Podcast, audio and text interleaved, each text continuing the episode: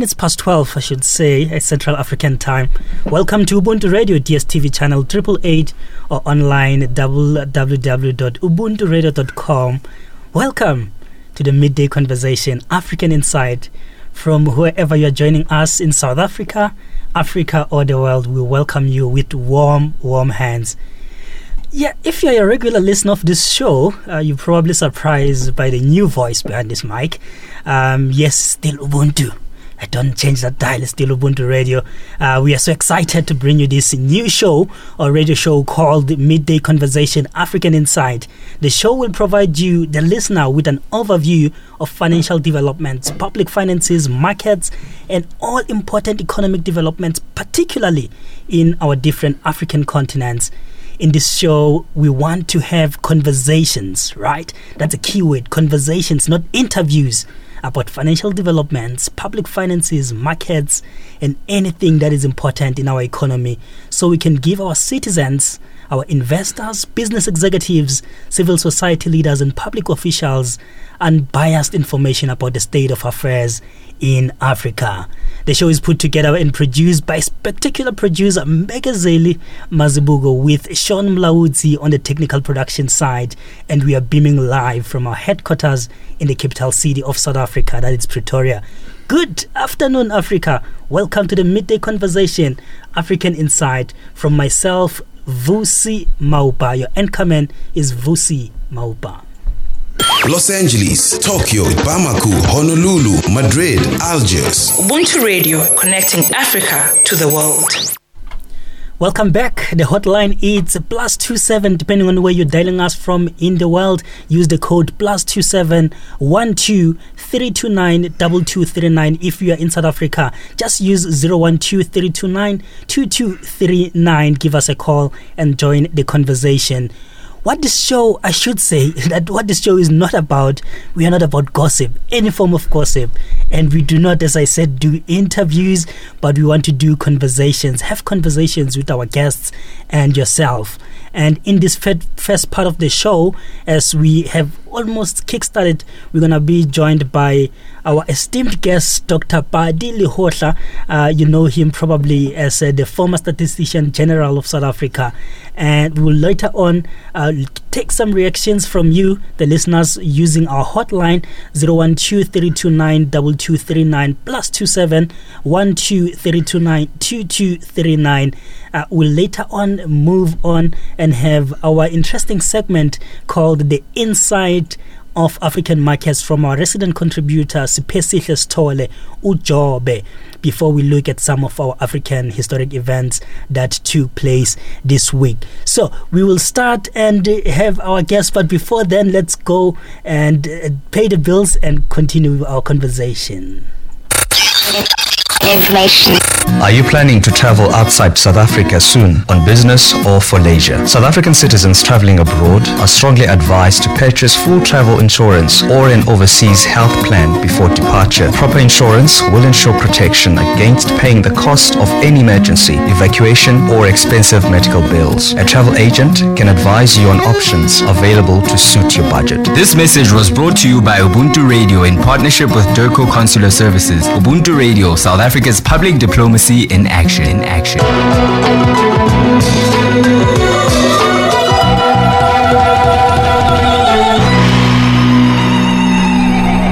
Welcome back. You're still listening to the midday conversation, uh, African Insight, with myself, your anchorman, Vusi Maupa, beaming live from our headquarters in Pretoria, the capital city of South Africa. Look, uh, we could not have thought of any better way to kickstart this debut or this debut show than with somewhat uh, the root cause of different circumstances that we live under as Africans elections in Africa. And our subject matter today is elections in Africa, which is a source we regard of political and economic risks. And I'll, I'll give you a bit of background, right, before our esteemed guests introduce our esteemed guests to to to us. Um, look, elections, we all know that enable voters to choose their leaders and hold them accountable for their performances. That's one, and we all agree on that. Uh, but in theory, we elect these leaders that we trust so much and believe to have our best interest at heart. However, this year we're looking at about 54%, right?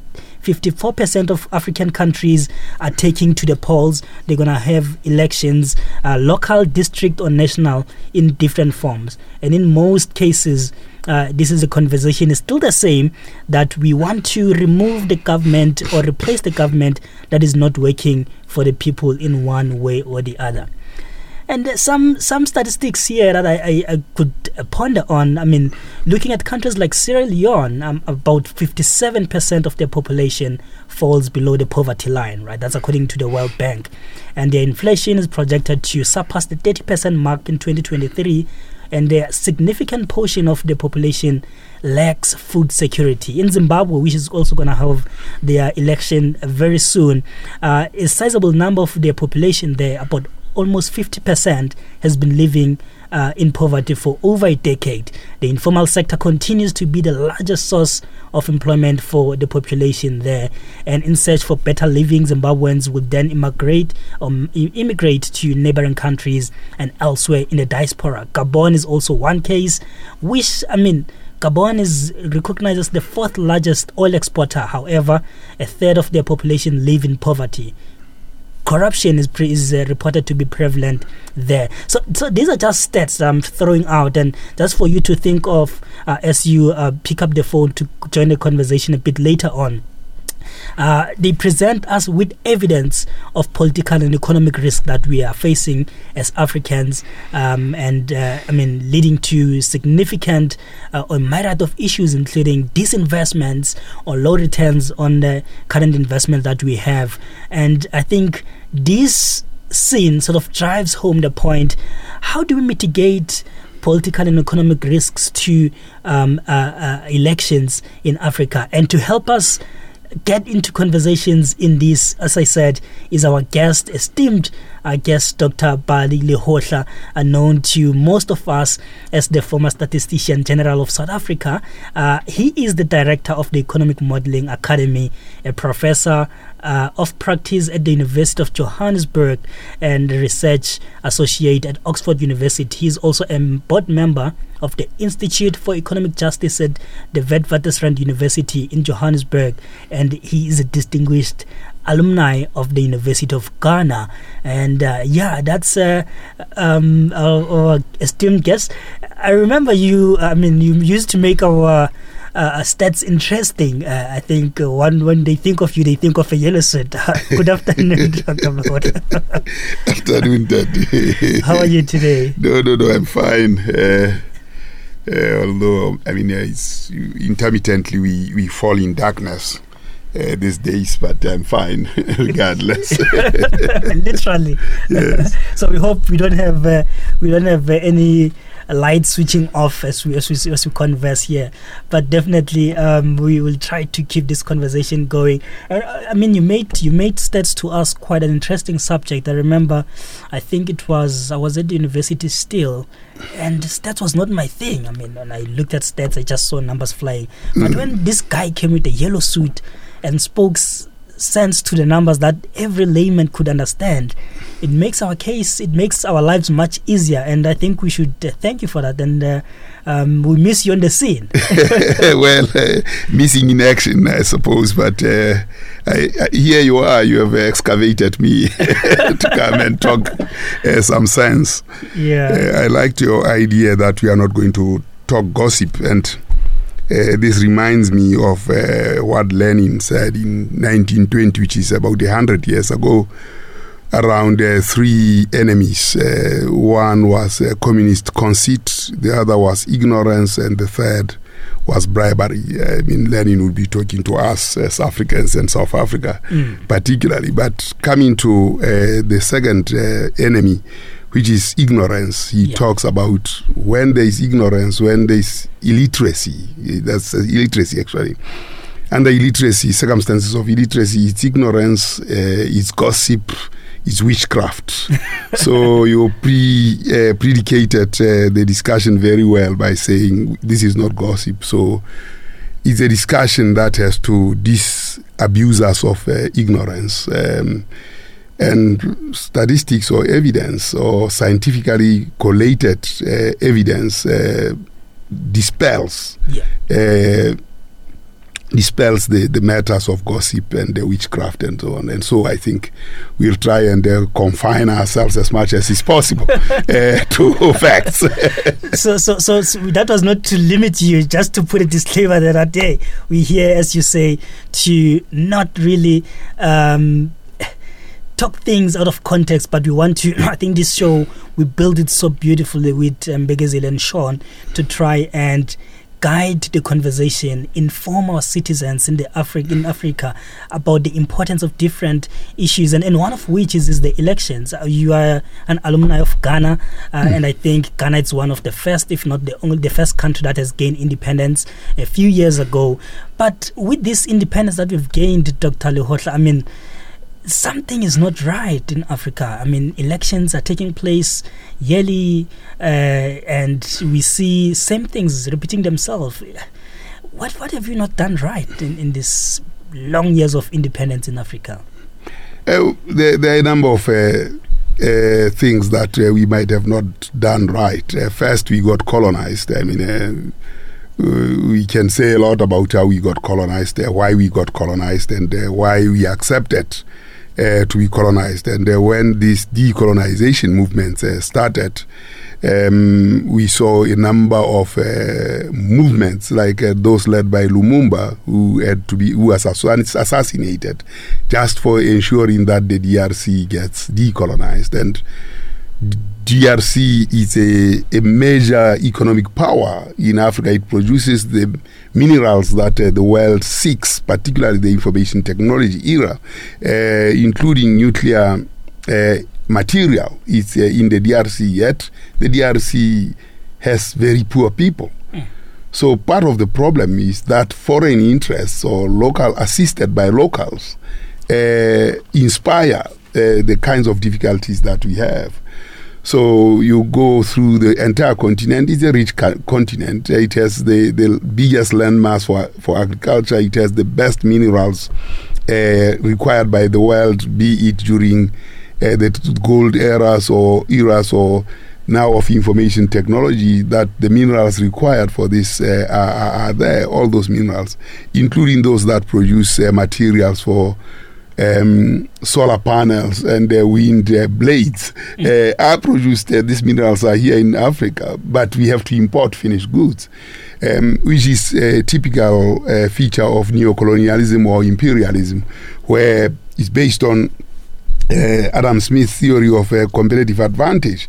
Uh, so those who have the advantage of manufacturing should specialize in manufacturing. Those who have lots of labor should specialize in cheap labor. Yeah. and it's a flawed uh, uh, competitive advantage. Certainly, it's very, very flawed, and we have to fight those kinds of theories around which we have organized ourselves as Africans, participating in this theory of uh, free market fundamentalism, of uh, you know th- those kinds of things. So th- there are fundamental things that are wrong there. And Adedeji Adebayo in 1980 convened. Uh, African governments. He was the secretary, uh, executive secretary of the Sure. Economic Commission for Africa, looking at the Lagos Plan of Action. And what the Lagos Plan of Action talks about was in response uh, to all the structural reforms uh, that we have had that have destroyed education in Africa, destroyed health in Africa, and uh, uh, we have all these kinds of uh, problems. And obviously, a, a forerunner, the Lagos Plan of Action of the Organization of African Unity was a forerunner to the formation of the African Union in 2002 Yeah. Which actually stepped up a number of things. And the African Union had a number of priorities, uh, including silencing the guns, uh, building the economies of Africa, and uh, reducing dependency uh, from elsewhere, and making Africa be uh, claim Yeah.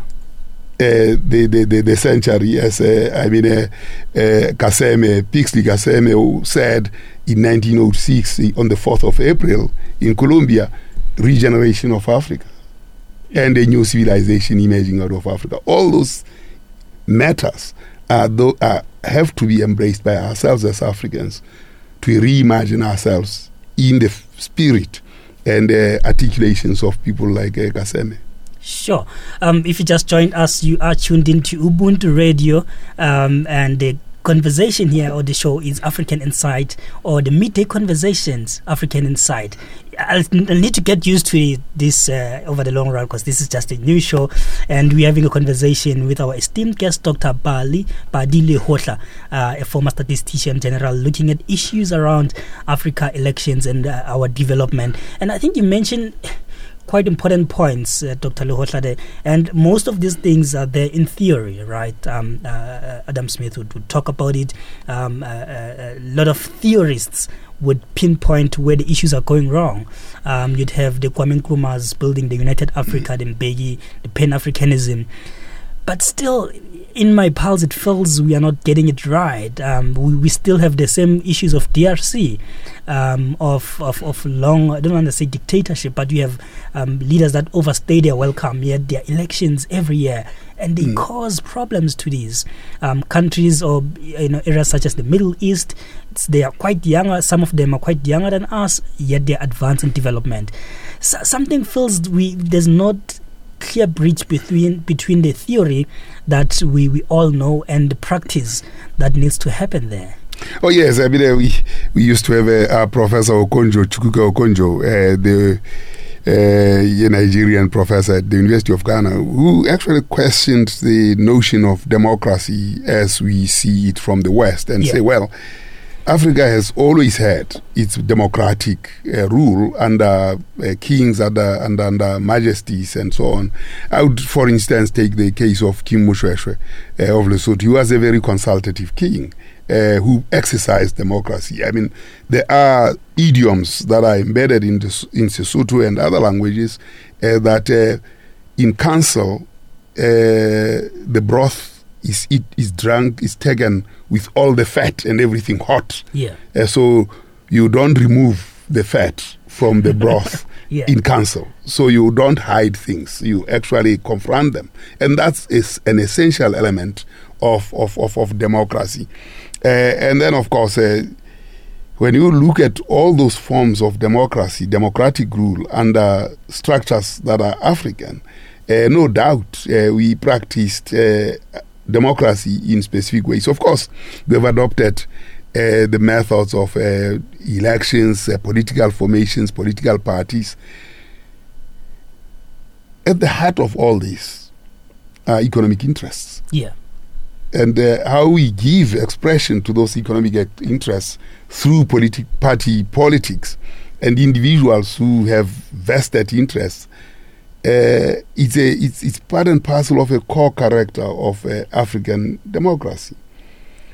Well, there is a lot that the West has had to has to answer for by at times implanting people and changes in regimes, like uh, Muammar Gaddafi yeah.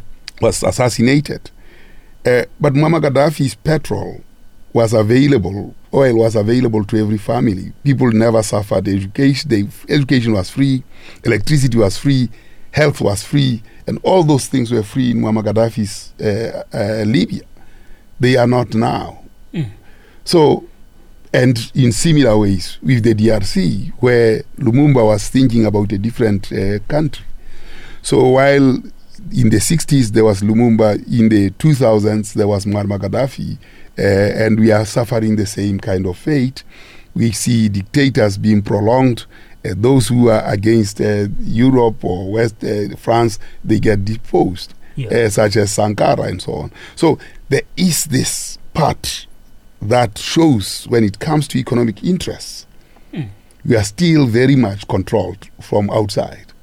That is why the African Union is very important in terms of uh, ensuring that we disengage. But there are these uh, skewed relationships that are neo-colonial with our partners. Yeah. Uh, and uh, we are so much divided, 54 countries having to negotiate either with the US or China. I mean, uh, uh, we are easy meat to divide. Uh, that, that's, that's, that's really what uh, Africa has become. And the African Union Commission and African Union in itself, in its foundation, yeah. tries to minimize uh, the the divisions that may emerge out of Africans as they confront uh, other regions of the world? What is the strategy of African Union in relation to the rest of the world? It falls apart once countries' interests are, Mm. uh, are expressed. I, I So that's a, a, a major uh, problem. Yeah, no, I think I want us to have a conversation linking that problem to um, stability, right? And just to have a different look at what stability means to our, some of the investment in Africa. But let's take a quick break, and when we return, we'll continue this conversation. We are still tuned in to Ubuntu Radio. It's a midday conversation, African Insight. Thelma Ngobeni on The Diplomat, Monday to Friday, 9 a.m. to midday, Central African Time. Central African Time. How do you, as Tiger Brands Foundation, make sure that the beneficiaries are not losing their nutritious meal on daily basis? So, Thelma, what we have done is we have pivoted our business uh, from hot cooked meals in school towards delivering family sized food hampers. We are fortunate in that our logistics were set up as we normally deliver a food hamper in the December holiday as a nutrition intervention during the long period children will be out of school. In every hamper, what kind of food items are included? So we'd have things like uh, jungle oat thick rice, we'd have baked beans or sugar beans, pilchards, maize meal, sap meal, flour mix, and for this hamper, um, we've also added sanitary products. We're adding things like hand sanitizers and bar. Hand sanitizers and bar. The Diplomat with Thelma Ngobeni, Monday to Friday, 9 a.m. to midday, Central African Time. Central African Time. Don't be fooled into smuggling drugs in exchange for money or a free vacation. Many South Africans are currently serving lengthy prison sentences abroad for drug related offenses, often in deplorable conditions. Do not accept gifts from people you don't know very well or offer to carry parcels, letters, handbags, or suitcases for other people when traveling abroad. Remember that in some countries, drug convictions carry the death penalty. This message was brought to you by Ubuntu Radio in partnership with DIRCO Consular Services. Ubuntu Radio, South Africa's public diplomacy in action. action. Follow Ubuntu Radio on Twitter at Ubuntu Radio ZA. Ubuntu Radio ZA.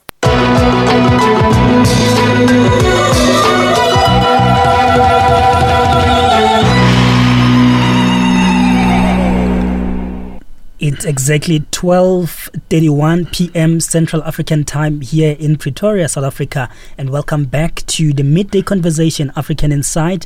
Uh, do give us a call if you want to be part of this conversation. We are reachable at plus two seven one two three two nine double two three nine. If you are within the borders of South Africa, your dialing number is zero one two. 329 2239. That's 012 329 2239. And we still have with us uh, Dr. Pali Lehohla uh, having a conversation about elections, a source of political and economic risks in Africa. And as, as we were going on the break, Dr. Le- Le- Lehohla, I think one of the things that I wanted to bring is normally we there's a perception that uh, investors would prefer a stable economy, uh, meaning some would interpret it as if uh, whatever the voter decides. So, if tomorrow we decide to vote um, a different political party, um, uh, you know, like countries like Gabon going to elections, if they'll defer to, to, to they'll prefer to vote a different government in um, with majority, uh, one would perceive it as the country is more stable. But on the contrary, some investors prefer stability in a sense that uh, it is preferable that a government that they know it's in inverted commas a dictator government uh, is gonna whether you, they vote or not is gonna come back into into power. So it's easy for me to take money where i know exactly that that government is coming back whether dark or blue. So some part of um, when you mix economics and and and and, and, and, and elections or politics, there's a bit of unfair relationship there because economics would benefit from that kind of skewed relationship while the citizen uh, uh, suffer on the, in that spectrum. Uh, yes, I mean in Africa the, the voting is uh, more of uh, what Gomomo, uh, the the comrade in the ANC, the late Gomomo said. Uh, these people are just a voting cattle. Um, the interests are economic, and the investors price in the risks, whatever the risks are. What they need is to know that it's unstable, and then they price in uh, their, their, their, that risk. For instance, so many investors are in the DRC at the moment. and using the materials in the chips in the chip uh, they get from DRC, which influence the direction that the world uh, takes. Be it China, be it the US, be whatever you, they get that material from the DRC, despite the dysfunction, political dysfunction of the of the DRC itself.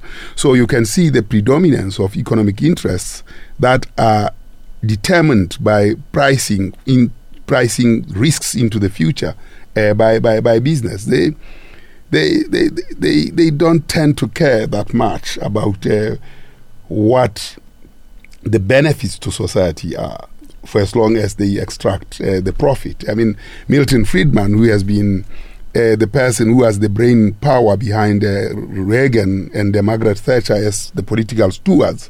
Milton Friedman was uh, the intellectual steward who would bring uh, free market fundamentalism and uh, helped by the World Bank and, of course, and the IMF to drive this agenda. So when you think about it, it has always been economics and economics and economics.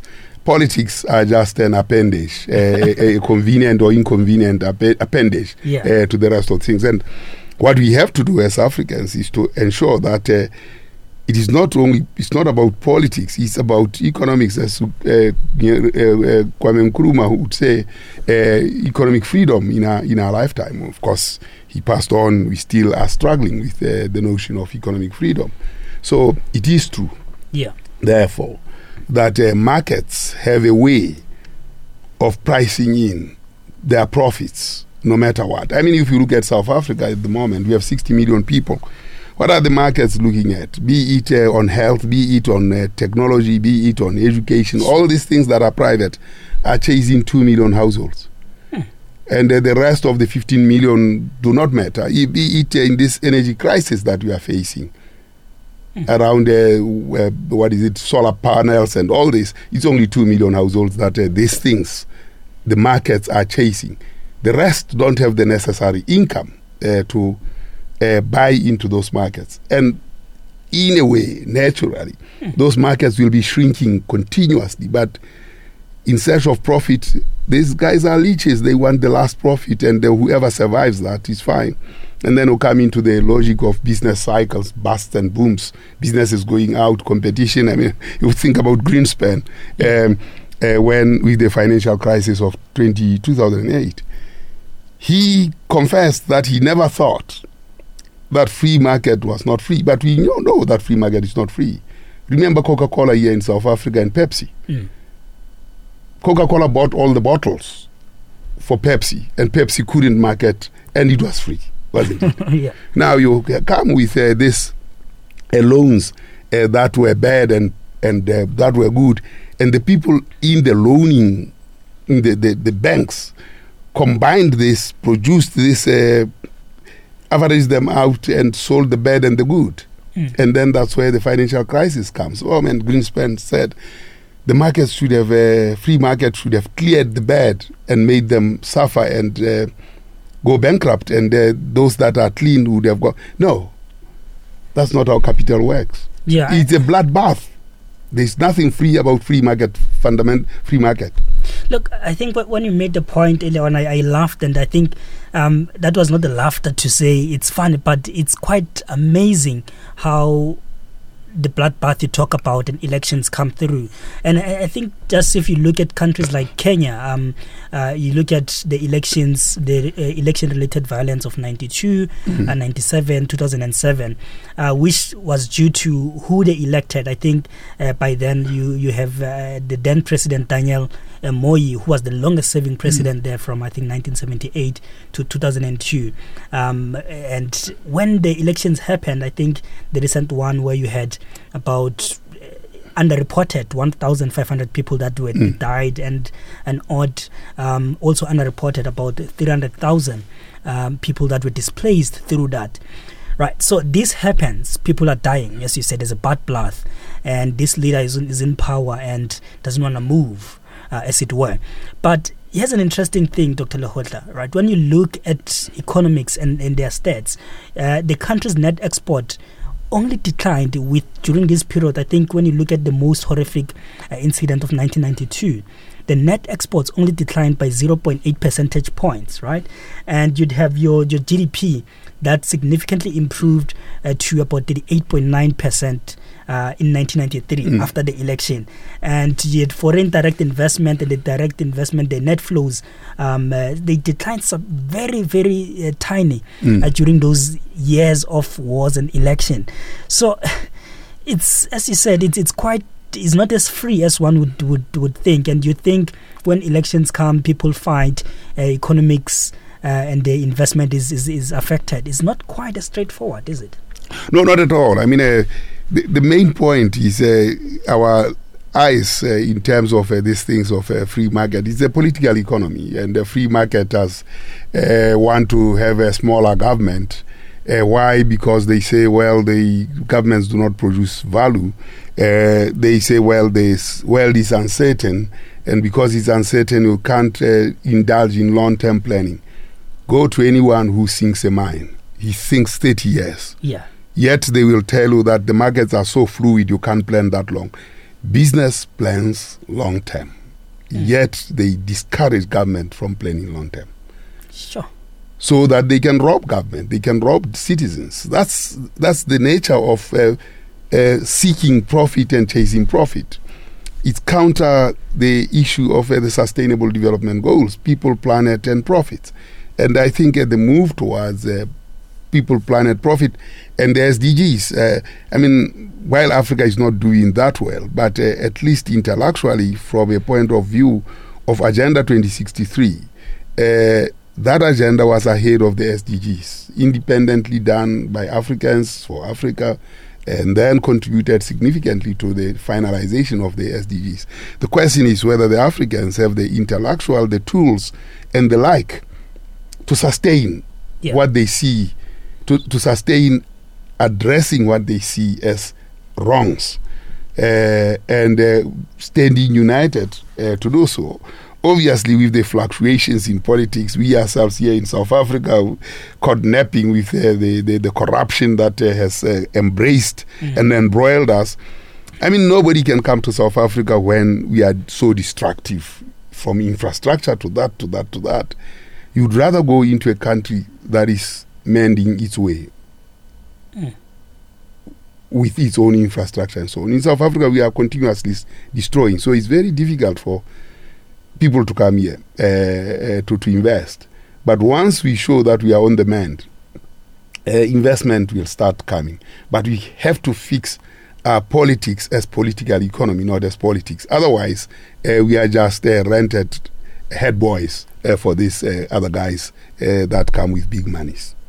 We're having a frank conversation here with uh, Dr. Pali Lehohla uh, live on Ubuntu Radio, a show. It's uh, the midday conversations, African Insight. Uh, it just gone, oh, it's uh, 19 minutes away to 1 o'clock Central African time. We're coming to you live from Pretoria. Please join in the conversation. As I said, the number is plus 27 12329 2239 if you are outside the borders of South Africa. If we are inside, your dialing code is 012 uh, followed by 329 2239 and we're happy to pick up the conversation with you. It's quick let's take a quick break and uh, look uh, at the last part of it on how do we um, uh, equip our citizens much better to, to vote.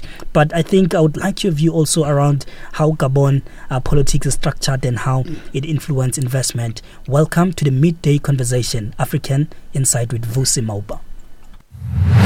Are you planning to travel outside South Africa soon on business or for leisure? When planning a visit abroad, South African citizens should take time to learn about the financial, political, cultural, and economic environment of their intended destination. This message was brought to you by Ubuntu Radio in partnership with DIRCO Consular Services. Ubuntu Radio, South Africa's public diplomacy in action.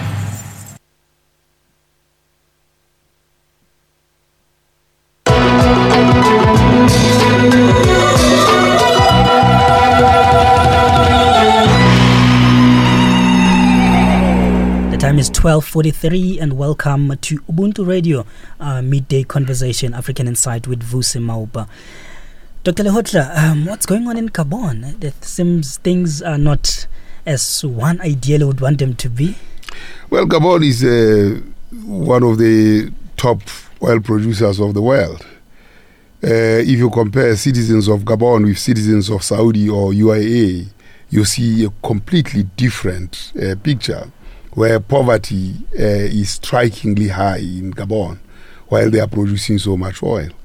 So it's one of those uh, situations where it's very glaringly clear that uh, the economic benefits are for the few, and uh, they are not for the few Gabonese, they are for the few abroad. Uh, the Gabonese are just uh, the, the, president there, well, of course. He's very rich. His, family is very rich, like all other countries where that are oil producing, but the citizens are, poor. Yeah. So the notion of democracy and the elections as a tool for democratizing uh, the economy uh, is very, very false until and unless citizens uh, agree on a manifesto that looks at how wealth must be distributed. Mm. Uh, in the absence of that, dictatorships are just a, a, a path, uh, and they are enjoined by the, masters uh, in, in Europe, particularly the French, uh, to subjugate uh, the citizens of Gabon. So, our democracy in Africa has to distill itself of these riches that uh, the, the, ruling class, the elite, the pact of the elite, uh, comes together to oppress uh, the, the, the poor. I mean, if you take China, by the 90s, China was very still very poor. Yeah. But Deng decided that uh, they will actually modernize China. They will do a number of things. By 2012, China had 6 million people who were poor yeah. out of the 1.4 billion. And they made it a point by 2019 that 6 million had been transferred from being poor uh, to being uh, living a, a, normal life uh, through their policies uh, that they deployed. So in Africa, what are those policies that we are deploying to get people out of poverty? Not only out of poverty, but to be full citizens, enjoying the benefits and enjoying life in its totality. Muammar Gaddafi was close to that on mm. the continent. Uh, so is Seychelles and uh, probably Mauritius. Uh, the rest of the continent uh, in Botswana, you still see stinging poverty despite yeah. uh, the riches.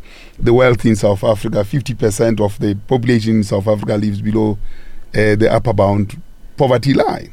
Mm. And uh, 81 municipalities out of the 250 have actually regressed in terms of the functions of uh, municipalities for provision of services between 2011 and 2016. We have not measured between 2016 and 2023. It's a bloodbath, I'm sure, and more municipalities will fall under that rubric of reversals of the gains that were made uh, since 1994.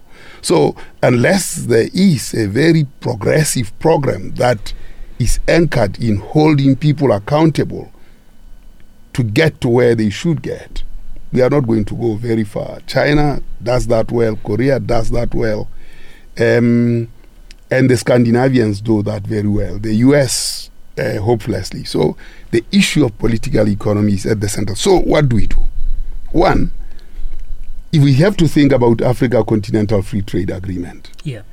there are a number of things that we must be thinking about. And we statisticians have produced this data from a long period of time. We got to get the evidence. Otherwise, everything else is gossip. So driving policy on gossip in Africa doesn't help anyone. Definitely not. Not. And uh, I liked when you said we are not going to gossip. Unfortunately, Africans use the statistics, for instance, for the International Comparisons Program. Uh, if I had more time, I would talk about that International Comparisons Program, yeah. uh, which the person who was director of uh, in the 2011 one, uh, Michel uh, Michel Mouyelo-Katoula, uh, just passed on. May his soul rest in peace. I mean, this is a wealth of data that should be at the center of the Africa Continental Free Trade Agreement. But none of that data is referred to by Africans. It tells you what Africans eat and what they produce. It answers the question Ali Mazrui asks Africans, or statement that Ali Mazrui puts that Africans produce what they don't consume, they consume what they don't produce. By saying the Africa continental, uh, the, this ICP data tells you what they consume and what they, they produce, it affirms Ali Mazrui's assertion that we produce what we don't consume and we consume what we don't produce. And this data is there to say, then what do we do given that we have this dilemma? But when people don't look at that data and refer to gossip in order to implement Africa Continental Free Trade Agreement, we are not going to get out of this stressful politically uh, politics of economics, and we'll never understand our political economy. So, what did the Chinese do with uh, this uh, data? I mean, the Chinese didn't accept the results of the 2011 International Comparisons Program. Why? Not because the results were not true, but because strategically it was putting them in a bad position, being the biggest economy in the world. Yeah. So that, that's, but in the end, or rather not in the end, they strategically deployed that information in order to look at the second phase of Chinese growth, which was growing through domestic consumption. Sure. Relaxing the bedroom to two children instead of one child. Because once they have two children, it means that they can sustain their growth path for the next 100 years because Chinese live up to 90 years. So once you have a second child in the household, without increasing the population size, you can actually grow. Now, Africans are not using these kinds of data sets to design policy. It appears to me it's, it's quite a multifaceted um, policy approach, as, as, as you said, you know, the different elements that one can look at. And I, I think uh, for, for the sake of time, we definitely won't go into, into details to that. There's element of corruption, there's mm. element of uh, policy alignment and misalignment, if you like. So those are some of the things. But maybe in, in closing, um, uh, uh Dr. Lehohla, um, how do you practically better equip how do we as citizens better equip uh, quite briefly on ourselves on choosing leaders that are right uh, for ourselves. And uh, we do see your calls coming in just having a technical difficulty with taking those calls in but do continue the conversation on social media using the hashtag midday conversation. African insight we'll uh, catch up with those uh, both on uh, twitter facebook and also where you can. Uh, how do you how do you do that? Just briefly how do we equip ourselves to achieve that? Well the politician who comes to you and says, I want to be elected, comes with a manifesto. But that manifesto must have future proof. It can't be a manifesto that just says, I will produce jobs, I will do this. I'll, no, no, no, no. It must be a manifesto that says, based on the evidence that we have, these are the things that we are going to do, and these are the tools of foresight that we are applying to deploy into, into the economy to show what the future will look like.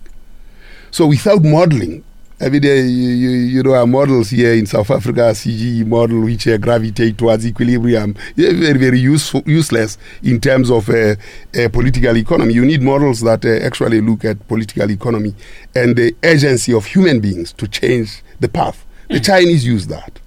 Yeah. Uh, and tame the markets through that. Unless you have these tools of foresight, modeling the economy uh, following the laws of motion of the economy. You cannot future proof anything. So, the whatever manifestos that politicians come with across the continent, including here in South Africa next year, there is no future proof of what they wish they could deliver. Unless we get to that science based, evidence based positions, not gossip, we are not going to hold anybody accountable on the continent of Africa. Dr. Pali Lehohla, thank you so much. Uh, this conversation definitely deserves much more airtime than what we had uh, budgeted for today. But you definitely made very valuable contributions. We appreciate and highly honored to have you with us today. And hoping that for future we can unpack more, looking at corruption, looking at the model of China, and go into the numbers quite in detail and stats. Uh, thank you so much for uh, being with us today. No, thank you very much. Uh, South Africa gave me the platform to be the statistician general, and uh, certainly, having seen what I've seen, I have to share what I've seen. With the yellow suit. Uh, that, that could. Thank you. That was uh. Dr. Pali Lehohla. It has just gone 12.53 on my watch. And we're just going to quickly go to get uh, some insight on African markets with our very own resident contributor, Sipesi Sithole, uh, after this. Are you a South African citizen currently residing outside the country or are you intending to travel outside the country? The South African Department of International Relations and Cooperation offers a voluntary registration service where you can register your contact details whilst out of the country. The service is to enable the department to contact you if and when a need arises, such as family emergency, natural disaster, or civil unrest in the destination country, and to enable the department to provide necessary assistance as part of its objective to protect the well-being of citizens outside the country. The Department of International Relations and Cooperation uses a secure socket layer and firewall technology to protect your data and privacy. privacy. Register today via the Registration of South Africans Abroad online system on the department's website www.dirco.gov.za and click on the ROSA link. You can also email rosahelp at dirco.gov.za. Registration of South Africans Abroad, an initiative by the South African Department of International Relations and Cooperation, protecting the well-being of citizens outside the country. You're listening to First Wave on Ubuntu Radio, Monday to Friday, 6 to 9 a.m. 6 to 9 a.m. Central African Time. Jayamtha Wikram Namayanke, UN Secretary General Antonio Guterres, Special Envoy on Youth. I come from a country that suffered from an armed conflict uh, for, for 30 years. Sri Lanka. Sri Lanka. Um, also between two ethnic groups, um, sort of not having the enough tolerance or resilience for, to coexist. And I, in my youth activist days, have always looked at South Africa to learn about the truth commissions, Yeah. to learn about reconciliation, to learn about coexistence, Yeah. um, reparations, um, and non-recurrence. To be here right now, uh, to really see what's happening, how young people are standing up for what they believe in, is, is really refreshing for me, and it's something that I would take back with me as a young person coming from a post-conflict country. First Wave with Dari Munjenzi, Monday to Friday, 6 to 9 a.m. Central African Time. Central African Time.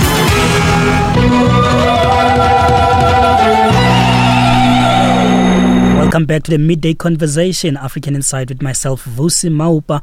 And we just had a very heated conversation with Dr. Pali Lehohla, and we're going to quickly swift, shift on to our insight on African markets with our very own resident contributor, economist uh, Siphesihle uh, Sithole. Majobe, how are the markets looking? Good afternoon, Vusi, and good afternoon to our listeners. You are listening to Siphesihle Sithole with Insight on African Markets. Looking at our currencies, the South African Rand depreciates as leading indicator declines. Early on Tuesday, leading business cycle indicator from the central bank dipped, which caused the South African Rand to weaken against a somewhat firmer dollar. The Rand was trading at 18 Rand 17 cents against the dollar, down roughly by 0.2% from Monday's closing price. The dollar index, which compares the value of the dollar to six competing currencies, increased by almost 0.1%. The leading indicator for February from the South African Reserve Bank fell for the third consecutive month, falling by 0.7% month over month. Morocco's finance minister says there are no immediate plans to modify the currency band. Nadia Fettah Alaoui, Morocco's finance minister, stated on April 24 that the country is not planning any modifications to its currency trading band. Moroccan currency, the dirham market reform started in 2018 but haven't seen much progress till 2020 when the dirham's tolerance for variation from a centrally established reference level was raised from 2.5% to 5%. However, over the past 14 months, a number of frontier market currencies have come under intense pressure, particularly Tunisia and Egypt, two of Morocco's North African neighbors, the latter of which has undergone three significant devaluations.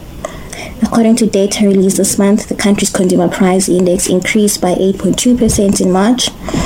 In an effort to lower domestic food prices in response to rising food costs, authorities have restricted the export of various vegetables to European and other African markets. Looking at our commodities, the largest economies in sub-Saharan Africa are expected to grow more slowly this year. According to a Reuters poll, the main economies in sub-Saharan Africa will have weak growth this year due to persistent issues with South Africa's energy supply and Nigeria's cash shortages.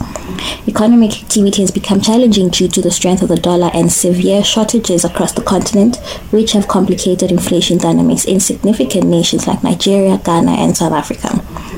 Due to currency depreciation, rising debt, and high interest rates, Ghana is currently experiencing its worst economic crisis. According to the poll, growth will likely decline even more this year from 3.1% to 2.1% since the years leading up to COVID 19 when commodity prices fell. Nigeria has struggled with this because all earnings make up the majority of its foreign currency inflows. Since then, it has not recovered, and the prognosis for rising oil prices is dim. Infrastructure in South Africa's port and rail system is unstable as a result of inflation and gold prices. Last week, market sentiment experienced a wild swing as South Africa's inflation rate unexpectedly increased to 7.1%, and the price of gold fluctuated due to a lack of direction in the US. Given that there's still a chance that inflation may grow, it was unexpected when the local food cost rose by 14% year on year. The consumer price index was further impacted by the sharp rise in power prices at the beginning of April, as well as the erratic fluctuation of the exchange rate and crude oil prices. South Africa's Kumba, a supply of iron, has increased its output by 14% in quarter one. On Tuesday, April 24, South Africa's Kumba Iron Ore said that the robust production at its Kolomela mine helped to boost its output, which rose by 14% in the first quarter. The primary market for the miner, China, has strengthened demand according to Kumba, offsetting a decrease in other countries. Given the still intensive nature of the global energy shift, the demand outlook for our high quality iron ore product continues to be positive said Kumba Iron Ore. Dollar demand from oil dealers and manufacturers causes the Kenyan shilling to decline in value.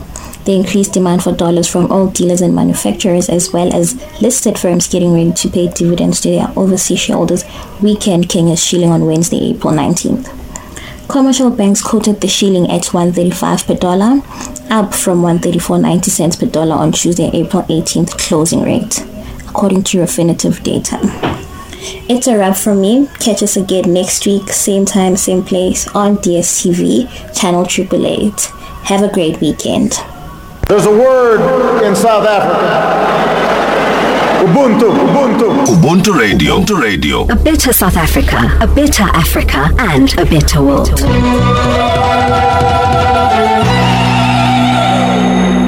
Thank you, Special, with the insight on African markets. We highly appreciate that.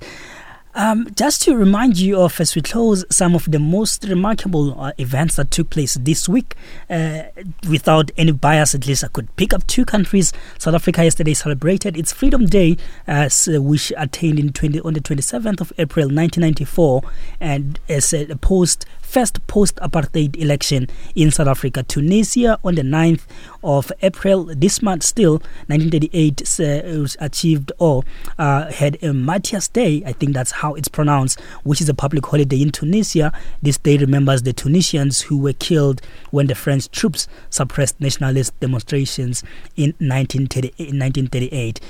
That's all what we have for you today on the Midday Conversation African Insight. The big question to you, though, is given what we have unpacked, have conversed about with Dr. Lehohla and uh, all the information that we've shared with you, are you ready to make that uh, decision on the polls that will not jeopardize investment, that will not result to political risk, and that will leave you well off after that? And we'll continue this and more conversations next week, sometime midday. And but between now and then, feel free to engage us and let us know how you think and how you felt about this first show uh, using the hashtag the midday conversation uh, can tag me at vusi maupa or tag uh, uh ubuntu I think it's Ubuntu Radio ZA on social media platforms. Let's hear your thoughts. Uh, between now and then, it has been a great day. Bye bye.